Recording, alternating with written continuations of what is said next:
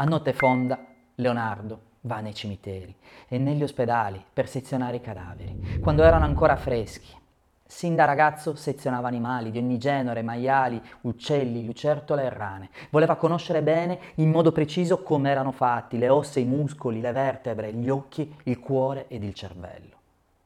È un lavoro sporco, come lui stesso lo definiva. Sporco perché doveva toccare ogni parte del corpo e non certo con i guanti in lattice sterilizzati, sapone e acqua corrente. Se ci pensi è una follia farlo nel 1500, ma il suo vero interesse era il corpo umano, quello che aveva disegnato centinaia di volte. Leonardo è interessato al corpo umano, alla perfezione delle proporzioni, specchio di una volontà divina. Ma come è fatto il corpo umano al suo interno? Come funziona? Quanti organi ha? Gli occhi? Di che materia sono gli occhi? Queste e altre migliaia sono le domande che Leonardo ha in testa e deve avere una risposta a tutti i costi.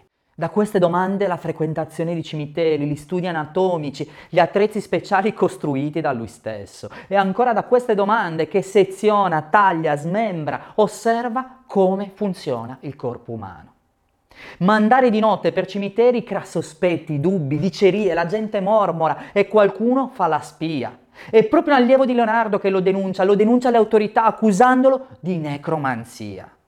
La necromanzia è l'evocazione dei defunti a scopo divinatorio. Si richiamano dall'oltretomba gli spiriti dei morti perché diventino guida divina per gli uomini. Sin dai babilonesi gli stessi greci svolgevano simili pratiche. Queste pratiche sono state condannate dalla Bibbia e abolite in epoca cristiana. Sono considerate oscure e nell'Ottocento addirittura nello spiritismo, mentre le ultime tracce si hanno addirittura con i riti voodoo. Ma Leonardo fu abile nella sua difesa, dimostra che il suo operato è scienza. Solo con la scienza, la conoscenza, lo studio, la ricerca possiamo capire come l'uomo e l'intero universo funzionano. Le autorità capiscono gli obiettivi di Leonardo e lo autorizzano a proseguire nelle sue ricerche. Leonardo scopre così per primo moltissimi dei dettagli del corpo umano, come funziona il nostro cuore, la pompa che spinge il sangue in tutto il corpo.